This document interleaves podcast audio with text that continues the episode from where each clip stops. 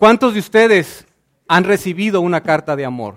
Si son cristianos, todo el mundo tiene que levantar la mano. Porque esto precisamente es una carta de amor que envía Dios hacia nosotros. Vamos a concentrarnos esta tarde en lo que se conoce como el capítulo del amor. Y nos vamos a ir al libro o la carta que escribe el apóstol, Pablo a los Corintios. Vámonos a primera, la primera carta es Corintios 13. Y, básicamente se conoce Corintios 13 como el capítulo de qué? El capítulo del amor. Lo tenemos en Primera de Corintios. Ahora, me dice Eduardo, yo estoy acostumbrado a dar mensajes de cuatro horas y media. Pero me dijo Eduardo que con ustedes no, con ustedes nada más puedo dos horas y media. Entonces, ¿estamos bien? ¿Dos horas y media estamos? ¿Eduardo? Qué bueno. Nos vamos a hablar de esto para aquellos que, los que se duermen, este, por favor, Eduardo, hay que despertarlos, ¿verdad? Vamos a Primera de Corintios. Vamos a empezar, vamos a empezar en Primera de Corintios en el verso número 4. Ahora, vamos, vamos a ver cuál es el contexto histórico. ¿Por qué escribe Pablo esta carta? Encuentran ¿saben qué? Vamos a, vamos a mantener sus deditos ahí en la Biblia, por favor, y, y, pónganme atención aquí. ¿Por qué escribe Pablo esta carta? Pablo escribe esta carta a los Corintios más de dos mil años, porque era una, era una iglesia, era una congregación que él había fundado unos años anteriormente, donde estaban empezando a tener problemas. Era un lugar donde había ciertos problemas entre los mismos. Noten que está escribiendo esta carta a los Corintios, está escribiendo esta carta a la iglesia, no a los inconversos. Entonces, esos hermanos nos dice los primeros capítulos de Corintios que había rencillas entre ellos, que había peleas. Yo, a mí me dijeron que la iglesia de ustedes es una iglesia perfecta, donde no existe nada de eso, ¿verdad? Entonces, tal vez esto que les voy a hablar, a lo mejor a ustedes no les corresponde, a lo mejor a ustedes les va a afirmar. Pero hace dos mil años sucedía esto y en los viajes que hago, tengo la oportunidad de ah, hablar en diferentes iglesias, tanto en México, en Centroamérica, como en Estados Unidos. Y me doy cuenta a veces que nos falta un poquito a veces hablar un poquito más del amor. Nos enfocamos en mucha ocasión al conocimiento de la Biblia, nos enfocamos muchas veces en lo que estamos haciendo en la comunidad, pero a veces no hablamos un poquito más de lo que es el amor. Y cuando me invita alguien como Eduardo, me gusta precisamente hablar de este tema. No que sea un experto de eso, pero voy a hablarles de lo que Dios me ha enseñado a mí a través de mi camino, en mi vida, desde el momento de que yo no conocía a Cristo hasta el día de hoy. Entonces vamos, vamos a entrar de lleno a esto, vamos a entrar primera de Corintios, voy a utilizar la Reina Valera 60 y voy a estar intercalando eso en ocasiones con la nueva versión internacional. ¿Por qué? No porque una sea mejor que la otra, simplemente hay palabras un poquito más contemporáneas y modernas y me gusta. Vamos a ver cómo los tradujeron eso. Pero vamos a explicar un poquito. Pablo les escribe esta carta a los corintios porque ellos estaban en problemas. Entre los hermanos había, como les decía antes, había peleas, había rencillas, había gente se estaban demandando uno al otro. No solamente eso, había otra cosa en Corintio. Había gente que decía, yo tengo un don que me dio Dios y, mi don es mejor que el tuyo. Y había otras gentes que se sentían un poquito humilladas por eso, decían, oh, es que tiene este un don este y yo no tengo. Y Pablo les va a decir, en este capítulo les dice, puedes tener lo que tengas, lo que quieras tener, lo que te dieron. Si no tienes amor, nada sirve eso. De hecho, este capítulo en la Biblia lo pone Pablo metido entre el capítulo 12 y el capítulo 14. Es como si, oye, espérate Pablo, estábamos hablando de los dones espirituales y me cambiaste la conversación. Lo hizo Pablo a propósito y Dios inspiró a Pablo precisamente para eso. Noten lo que dice Pablo, si vamos a empezar un poquito en el verso 1, dice, si yo hablase lenguas humanas y angélicas y no tengo amor, vengo a ser como metal que resuena o címbalo que retiñe. Y si tuviese profecía y entendiese todos los misterios y toda ciencia, y si tuviese toda la fe, de tal manera que trasladase los montes y no tengo amor, nada soy. Noten lo que dice Dios acerca del amor. Vámonos al verso 4. Fíjense la, lo que Dios nos va a enseñar, no en 68 mil libros en un lugar, en un solo capítulo, en cuatro versos, y Dios nos va a explicar lo que es el amor. Lo que quiero que, conforme yo vaya explicando esto, yo quiero que ustedes hagan una cosa. Quiero que ustedes se vayan midiendo del 1 al 5. Vamos a ir, y vamos a ir, ahorita se los voy explicando cómo lo van a ir haciendo. Ustedes van a ir pensando, ¿cómo soy yo en, en el amor? Como Dios lo describe, ¿qué es lo que estoy haciendo? Ojo, vámonos al versículo, verso número 4. El amor es sufrido. Me gusta esa versión, pero me gusta lo que dice la, nueva versión internacional. El amor es paciente. Pablo, hay una cosa que no es muy interesante con respecto, hay una cosa muy interesante con respecto a cada una de estas cosas. Cada una de ellos es un verbo. Cada una de la descripción que tiene Pablo con respecto al amor es un verbo. ¿Se acuerdan ustedes de la canción que decía Jesucristo no es verbo, es sustantivo? ¿Algunos de ustedes se acuerdan de esa canción? Ya están diciendo qué edad tienen ustedes, ¿verdad? Pablo nos está diciendo en estos versos, Pablo nos está diciendo, el amor no es un sustantivo, el amor es una acción, el amor es algo que hacemos, el amor es algo que hacemos todos los días, el amor es algo que hacemos con nuestra familia, con nuestras esposas, con nuestros hijos, el amor es algo que hacemos en nuestra iglesia, el amor es algo que hacemos allá afuera. Estuve escuchando lo que dice Eduardo hace rato, lo que ustedes están haciendo, tratando de llegar a esta comunidad que está aquí, con todos los problemas. Mi papá y yo manejamos por aquí hace tres días, hace dos días, y cuando veníamos pasando vi un grupito de jóvenes ahí. Y no se estaban reunidos en esa esquina para discutir cómo iban a hacer una operación en cirugía, ¿verdad? En el hospital. Pero me da tristeza ver a veces tanta gente y, y a veces tanto talento en esa esquina hablando de cosas que tal vez no son necesarias. Y es una tristeza verlo. Me da mucho gusto ver a gente como ustedes. Me encanta ver a los jóvenes cada vez que vengo a hablar. Todos ustedes son jóvenes, pues no quiero aquí este, insultar a nadie, unos más jóvenes que otros, pero todos ustedes son jóvenes. El amor es sufrido, hermanos. El amor es paciente. Noten lo que dice Pablo. Si yo les preguntara a ustedes, a cada uno de ustedes en este momento, del 1 al 5, y les dijera, ¿cómo está tu paciencia el día de hoy? Si eres cristiano, aún si no lo eres cristiano, ¿Cómo está tu paciencia el día de hoy? Del 1 al 5.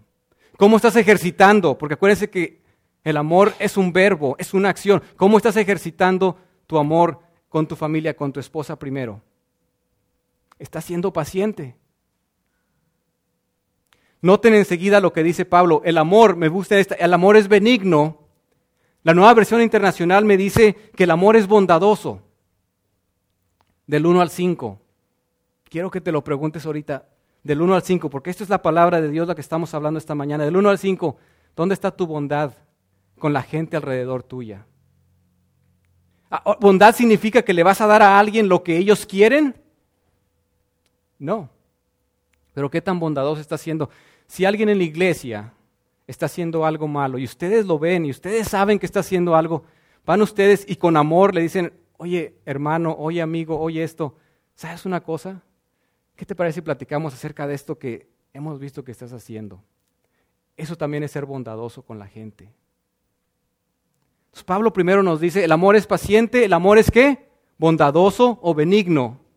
Ahora, noten los siguientes versos que nos va a hablar, los siguientes verbos, porque ahora en adelante nos va a decir lo que no es el amor.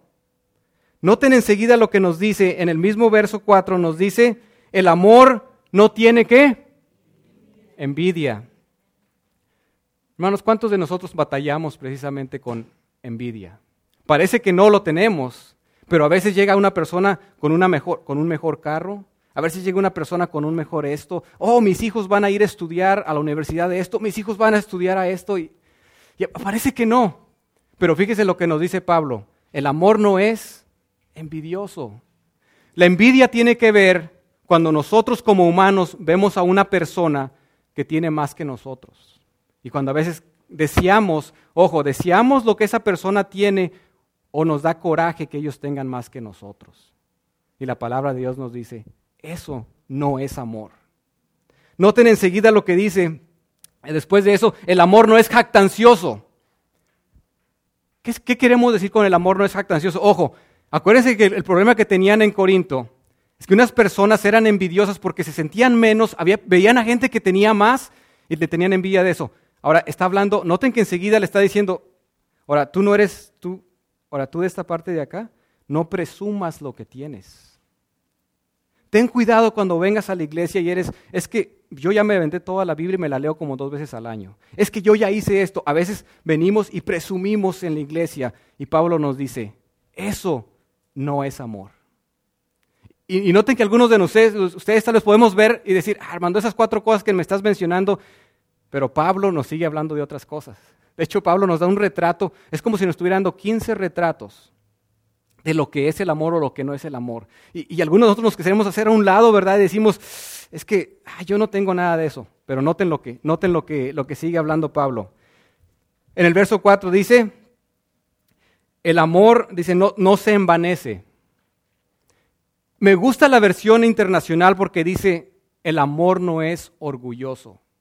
Ahora, yo no sé ustedes, ¿cuántos de aquí tenemos, y tengo que hablar de mí?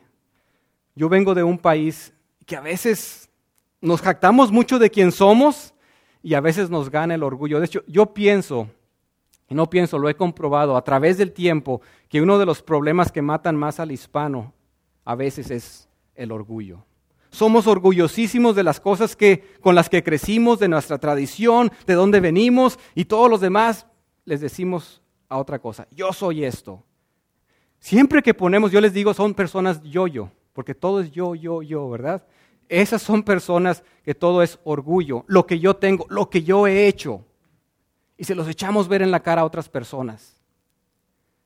Nos dice Pablo, la palabra de Dios nos dice, el amor no es orgulloso. ¿Saben por qué existe un Satanás? ¿Saben cuál fue el pecado que cometió Satanás para hacer lo que es? El orgullo. Él quería ser entonces nos vemos en eso. El amor, nos dice Pablo, no es orgulloso. Del 1 al 5, ¿dónde está su orgullo? Nos dice en el verso número 5, el amor no hace nada indebido. Me gusta nuevamente un poquito más en la reina, en la versión internacional, no se comporta con rudeza. El amor no se comporta con rudeza. En otras palabras, cuando estamos en una relación, primeramente aquellos que somos casados, aquellos que ustedes que no lo están, pero ¿cómo nos comportamos con las personas que tenemos una relación directa? ¿Cómo me comporto yo con mi esposa del 1 al 5? Hubo un tiempo, y, voy a ser con ustedes abierto, y voy a ser un poco vulnerable, porque hubo un tiempo que mi familia, con mi esposa, nuestro matrimonio estuvo a punto de reventar. Estuvimos a punto de divorciarnos hace aproximadamente 10 años, antes de que viniera Cristo. Mucho de eso tenía que ver conmigo. De hecho, todo tuvo que ver conmigo. Mi orgullo tuvo que ver que la trataba a ella con cierta rudeza. ¿Cómo, puede una mujer a veces eh, aguantar a un hombre? Y, no sé si ustedes van a notar a rato, mi esposa no es mexicana. Mi esposa es, nació en las Islas Filipinas. Eh, y aún así yo le digo a la pobre, ¿cómo te viniste a casar con un mexicano? no estás viendo, estoy, mira, estoy pobre, feo y chaparro, y todavía viniste, ¿de qué me viste, verdad? Entonces, hasta este día todavía no sé por qué mi esposa, este, bueno, hoy, hoy, lo sé, ¿verdad? Hoy lo sé. Y pienso que fue algo que puso Dios en mi vida, una mujer como ella, porque por medio de ella yo vine a Cristo. ¿Cómo estamos cuando nos comportamos con aquellos que tenemos una relación del 1 al 5? En ese aspecto. Dice Pablo, el amor no hace nada indebido, no se comporta con rudeza. El amor no es egoísta, el siguiente, el amor no es egoísta, y lo estoy leyendo aquí, se dice, no busca lo suyo. ¿Cuántos de nosotros en nuestra vivimos en una sociedad, hoy en día, tanto en México, Centroamérica, Sudamérica, en Estados Unidos, Europa, miren lo que está pasando en estos momentos en las Olimpiadas. Vamos a buscar lo mío, yo soy el mejor. Hoy en día, como vivimos en, en este mundo, yo me fijo que vivimos Cuatro aspectos que veo mucho. Fama. Muchos de nosotros vivimos metidos en eso, queremos tener fama. Queremos a veces con esa fama que nos traiga dinero. Algo que está pasando mucho en el país de donde vengo, quieres poder. Quieres tener un poder y tienes poder y a veces como eres tan egoísta quieres tener más poder. Y tienes que ir a asesinar al otro que está del otro lado porque está vendiendo lo que tú estás vendiendo, pero ya se metió a tu territorio. Queremos también este, en, este, mundo estamos viviendo también queremos, queremos estar guapos, queremos estar esto, el otro. Buscamos la belleza, buscamos el poder, buscamos el dinero. Buscamos la fama. Y, todo, y si notan, todo eso es contrario a lo que nos está diciendo Pablo aquí. Es no ser orgulloso, es no buscar lo suyo. Seguimos un poquito más con esto y dice, no se irrita. Levanten la mano, sean honestos, mentir es pecado.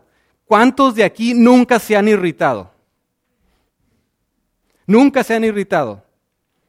Uno de los problemas que tenemos a veces, yo vengo en, conocí a mi padre hasta los 18 años, pero crecí en una familia donde había mucha irritación. Cualquier cosita mala que hacías, nos irritábamos, todos. Mi madre, mi padrastro, irritaba a mi padrastro, ya me estaba sonando. Irritaba a mi mamá y me castigaba. Me irritaban mis hermanos más pequeños a mí, porque yo tampoco era, y yo la agarraba contra ellos. Es un problema grande que tenemos. Vamos manejando aquí, ¿verdad? En la Polaski, vamos en Cícero. Se nos atraviesa alguien y ¿qué es lo que hacemos? Nos acordamos de alguien, ¿verdad? Y es un problema que tenemos nosotros. Nos irritamos muy fácil. ¿Qué nos dice Pablo? ¿Qué es el amor? ¿El amor qué? El amor nos irrita fácilmente. El amor nos irrita fácilmente. Vamos a ver el siguiente. Dice, el amor no guarda rencor. ¿Cuántos de nosotros, sean honestos, del 1 al 5, cuántos de ustedes tienen, porque ustedes son humanos, como lo soy yo, han tenido problemas en sus vidas donde alguien les ha jugado chueco? ¿Tienen alguien en su vida donde alguien los ha lastimado? ¿Alguien los ha dejado? Algunos de ustedes tal vez son divorciados. Algunos de ustedes tal vez tuvieron algún problema con su madre, con su padre. Algunos de ustedes tal vez están teniendo problemas en este momento con algún familiar. Fíjese lo que nos dice Pablo.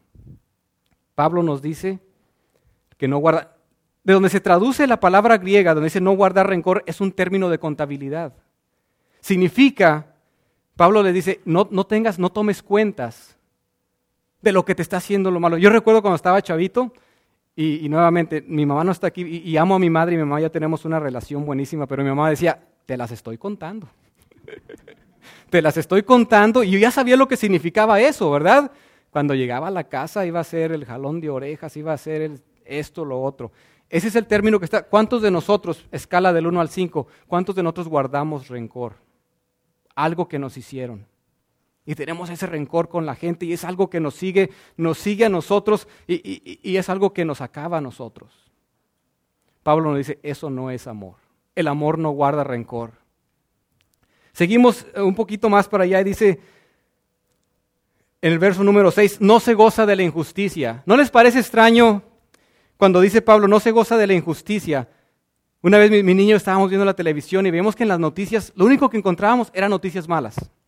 Tenemos algo nosotros los humanos que por alguna razón, si nos, si nos hicieron fuera de pura noticia buena, de que va a haber una, una joven que va tal vez a arriesgar su vida, no tal vez, va a arriesgar su vida de llevar el Evangelio a un lugar donde no la quieren y donde no quieren al Evangelio, ¿por qué no hablamos más de gente como ella?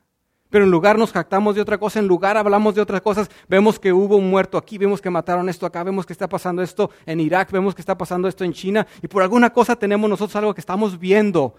Y, tenemos algo de, cuando vemos lo, malo que le pasa a otra gente.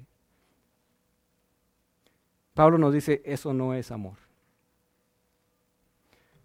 Nos vamos al siguiente, más se goza de la verdad. Este libro es verdad. ¿Cuántos de ustedes se gozan cuando el hermano viene, viene mi hermano Eduardo aquí, o viene otro pastor, ustedes mismos en, sus grupos de estudio, o ustedes cuando están leyendo la Biblia? ¿Cuántos de ustedes no se emocionan y les da gozo cuando encuentran algo y Dios les revela algo en la Biblia? ¡Wow! Esto no lo sabía. Y nos gozamos en la verdad. ¿Cuántos de nosotros lo hacemos con tal gusto a leer la Biblia que entonces nos gozamos de ir aprendiendo? Pero acuérdense que tenemos que hacerlo con amor también. Y no ser jacante. ¿Sabes qué, Eduardo? Mira, yo estaba leyendo la Biblia, no. Fíjese lo que nos dice Pablo. Nos gozamos con qué? Con la verdad. Noten lo que sigue el verso 7, todo lo sufre. Hay mucha gente aquí que hemos sufrido. Estoy seguro que cada uno de ustedes de alguna u otra manera han sufrido algo. La muerte de algún familiar antes de que hicieran lo que tenían que hacer con él. Tal vez ustedes ya no están con sus esposos o sus esposas. Tal vez ustedes han dejado algo en México o en Centroamérica o en otro lugar. Y están sufriendo por algo. Y tienen eso en su mente también. Pablo nos dice, el amor todo lo sufre. El amor todo lo cree. El amor todo lo espera. ¿Cuánta esperanza tenemos nosotros? Y me encanta verlos ustedes porque esta es la esperanza. La iglesia local es la esperanza del mundo, hermanos. Y me encanta ver pequeñas congregaciones como esta, que espero, para mí, una congregación en número tal vez pequeña, pero veo el gran corazón de ustedes. Van a salir aquí a las calles y quieren ustedes llevar el amor que ustedes tienen, lo quieren llevar a ese mundo oscuro que está allá afuera, que no conocen a Jesucristo. Y los aplaudo por eso. El amor nos dice que al final todo lo soporta. El amor todo lo soporta. Ese término griego, cuando nos habla de todo lo soporta, está hablando Pablo de esto, de lo siguiente. Es como si fuera un soldado que está en el campo de batalla y están perdiendo a veces la batalla y Pablo está diciendo, es un término militar donde dice él, ahí vas a estar hasta el final de todo. Vamos a hacer un pequeño experimento. En lugar de la palabra amor, vayan y fíjense todos, vamos a empezar aquí en 1 Corintios nuevamente 4, lo voy a leer, pero voy a sustituir la palabra amor por la palabra Jesucristo. Escuchen cómo se escucha de esta manera. Jesucristo es sufrido, es benigno, Jesucristo no tiene envidia, Jesucristo no es jactancioso, no se envanece, Jesucristo no hace nada indebido, no busca lo suyo, Jesucristo no se irrita, Jesucristo no guarda rencor, no se goza de la injusticia, mas se goza de la verdad. Jesucristo todo lo sufre, todo lo cree, todo lo espera y todo lo soportó por nosotros, hermanos. ¿Qué pasa si Dios no fuera paciente con nosotros? ¿Qué pasa si Jesucristo le hubiera dicho a Dios, ¿sabes qué? Se ve muy mal eso que me van a hacer estos romanos, no quiero pagar por los pecados de la humanidad. Cuando ustedes ponen ahí y cambian amor por Jesucristo, están hablando de Jesucristo. El ejemplo perfecto para cada uno de nosotros. Jesucristo es Dios, Dios es amor. Ahora ustedes me van a decir, se me quedan viendo mucho y dicen, bueno, Armando, pues sí, la Biblia pues nos habla de eso, pero sabes, no es tan fácil. No es tan fácil perdonar, no es tan fácil ir con aquella persona que me golpeó de niño, no es tan fácil ir con aquella persona que en estos momentos me está dando problemas. ¿Cómo podemos asegurarnos de que nosotros estamos viviendo como Pablo nos está diciendo que vivamos. Para ustedes que ya pusieron su confianza en Cristo, debería de ser un poquito más fácil. Pero hay gente tal vez en este lugar, en estos momentos, que no han puesto su confianza en Cristo. Hay algo importante que nos dice esta, este libro. Este, este libro tiene malas noticias y buenas noticias. Las malas noticias tienen que ver con cada uno de nosotros presentes en este lugar. Romanos 3:23 nos dice que todos, todos y cada uno de nosotros somos qué? Pecadores. Noten que no dice ah, el pastor no es pecador o esta persona no es pecadora. La, la Biblia nos dice muy claramente que todos y cada uno de nosotros somos pecadores. No deja lugar a dudas. Les tengo una peor noticia.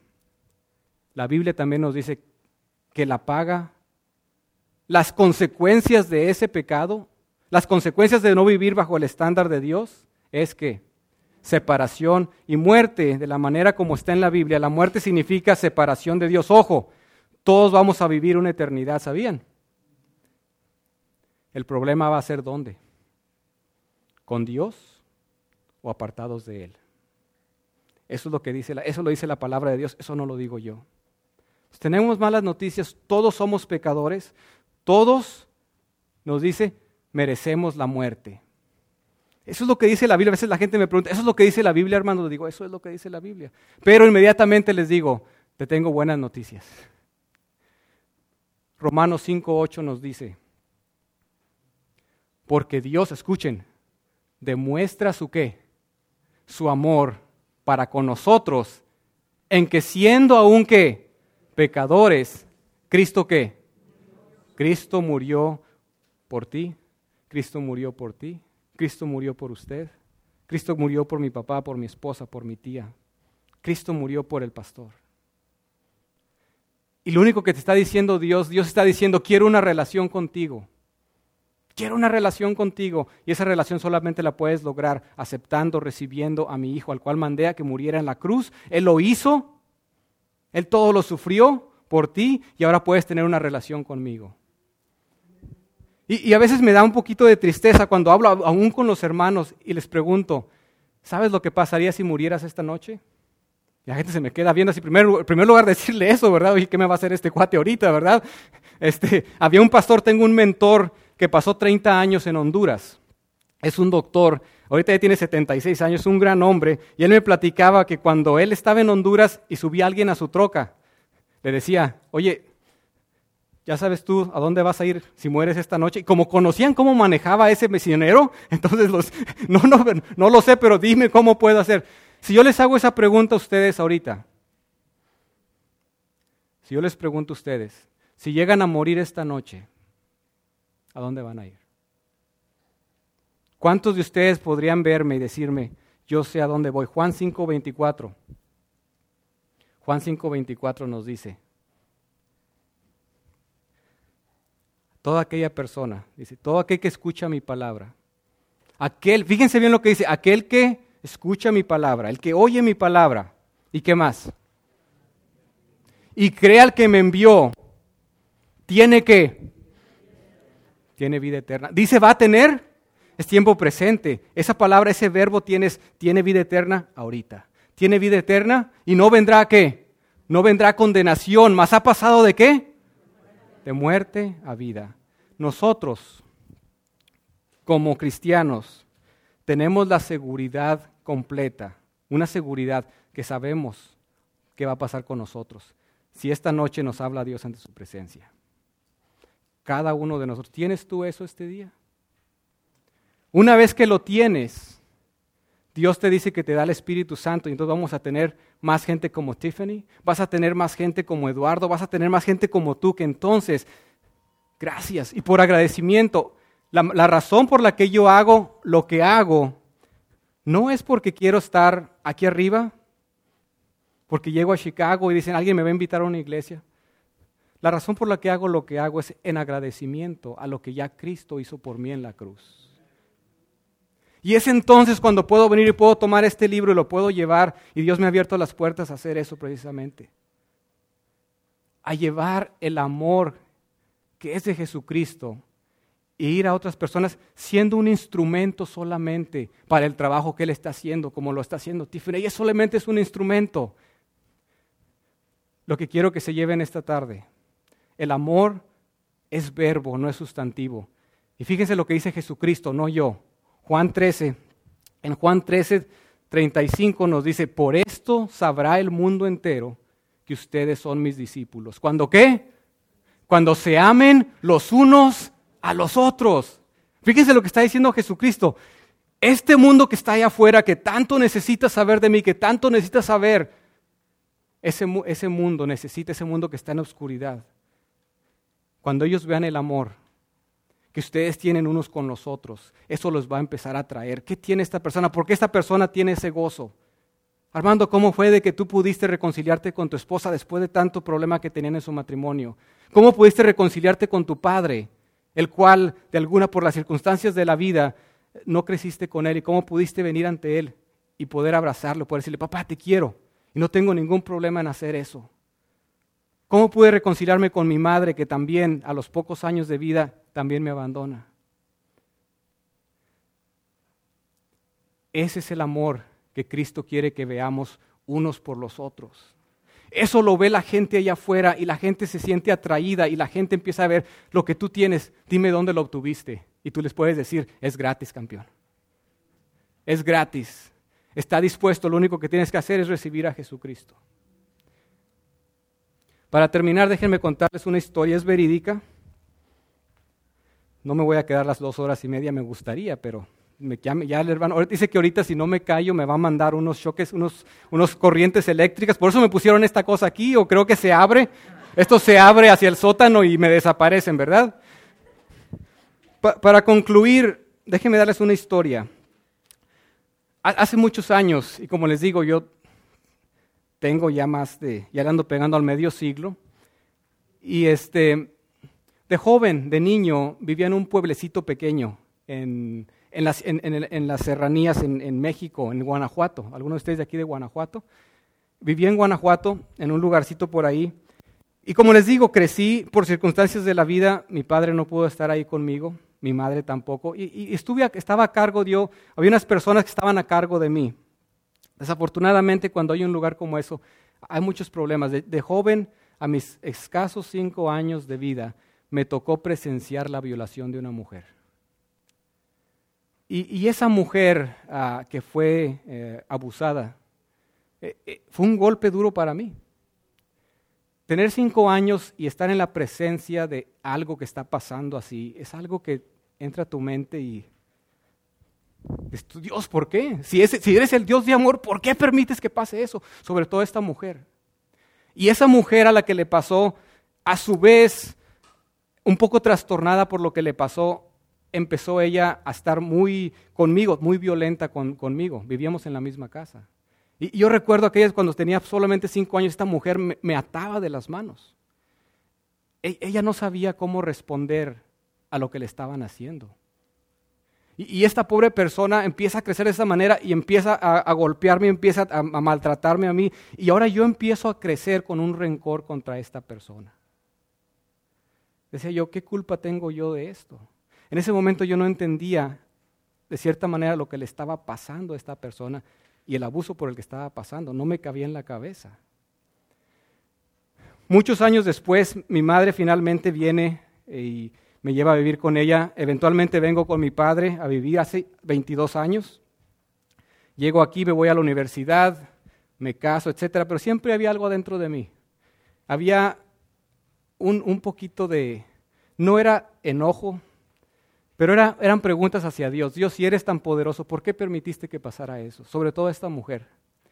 Eventualmente cuando vengo a Cristo y empiezo a tener las oportunidades de regresar a México, a dar este tipo de pláticas, en uno de esos viajes, por alguna razón, ustedes saben, se llama diosidencia, por alguna razón Dios me pone enfrente a esta mujer nuevamente.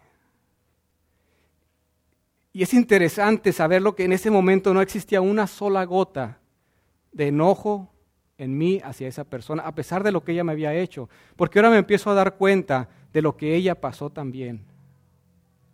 Y, y estando con esta persona, Dios me utiliza para poder hablarle a ella, a esta mujer, para hablarle de Jesucristo. Treinta años después de lo que había pasado. Y esta persona y yo tenemos, yo tengo la seguridad absoluta que esta persona y yo vamos a pasar una eternidad juntos con Jesucristo. Satanás toma cosas, las pervierte Satanás quiere que nosotros tengamos todo lo que les leí hace rato, quiere que tengamos lo contrario de eso, quiere que entre hermanos nos estemos peleando, quiere que entre pastores y quiere que entre personas que vienen aquí que tengamos ciertas rencillas, ciertos rencores. Eso de eso se encarga él, es un experto en eso. Y muchas veces nosotros si no tenemos y no practicamos, acuérdense, es una acción, no practicamos el amor, caemos nosotros en eso. Viene gente de afuera y dice, "Mira, ese es cristiano, pero ya vi cómo trata a su esposa. Mira, ese es cristiano, pero mira, es un pastor y vimos que se fue con una muchachita de esto. Acaba de pasar eso en Indiana hace poquito. Por eso es tan importante que nosotros, cada uno de nosotros, vivamos en ese amor. En el amor hay perdón. Y Dios nos va a perdonar, no importa lo que hagamos. Ya tenemos vida eterna. Hoy en día, como les digo, esa persona ha pasado muchos, tiene traumas en su vida, pero es una persona diferente es una creación diferente. Segunda de Corintios 5, 17. Y su mente y su vida está siendo renovada, casi a los 50 años. Pero Dios permite que pasen ciertas cosas en nuestra vida porque tiene un propósito. Les agradezco mucho estos minutos que me han brindado, como les dije. Nada más me dijo el pastor, si no te quedas callado, les agradezco mucho y permítanme orar por ustedes como iglesia y dejarlos ir. Les agradezco. Vamos, ahora vamos a inclinar nuestros rostros y vamos a poner esto en manos de Dios. Padre, te doy las gracias por cada una de estas personas aquí presentes, Señor. Señor, tú nos dices que confiando en nuestro Señor Jesucristo tenemos vida eterna. Espero que cada una de las personas en este momento que están aquí empiecen una relación contigo si aún no la tienen, Señor, por medio de nuestro Señor Jesucristo. Padre, es para mí un gran privilegio de venir a ver las trincheras donde tú estás trabajando en esta parte de Chicago. He visto las trincheras y estás mandando a una obrera ahora a los Emiratos Árabes Unidos también. Señor, bendícela, Padre. Ve con ella, protégela. Te agradezco por eso el gran ejemplo que nos está brindando a todos y cada uno de nosotros. Por el pastor Eduardo, Señor, protégelo, ayúdalo. En su matrimonio, protege su matrimonio, Padre. A cada una de estas personas aquí presentes en sus hogares, protégelos, Padre. Ayúdalos. Cuando tengan su actividad próximamente, Señor, Padre, abre los corazones y las mentes de aquellas personas alrededor de esta comunidad, Señor, para que vengan a encontrar la luz y la sal en este, en este lugar, Padre. Te lo agradezco, Señor, lo pongo en tus manos y te lo vengo a pedir en el poderoso nombre de nuestro Señor Jesucristo, bajo el poder del Espíritu Santo y todo para tu gloria. Amén.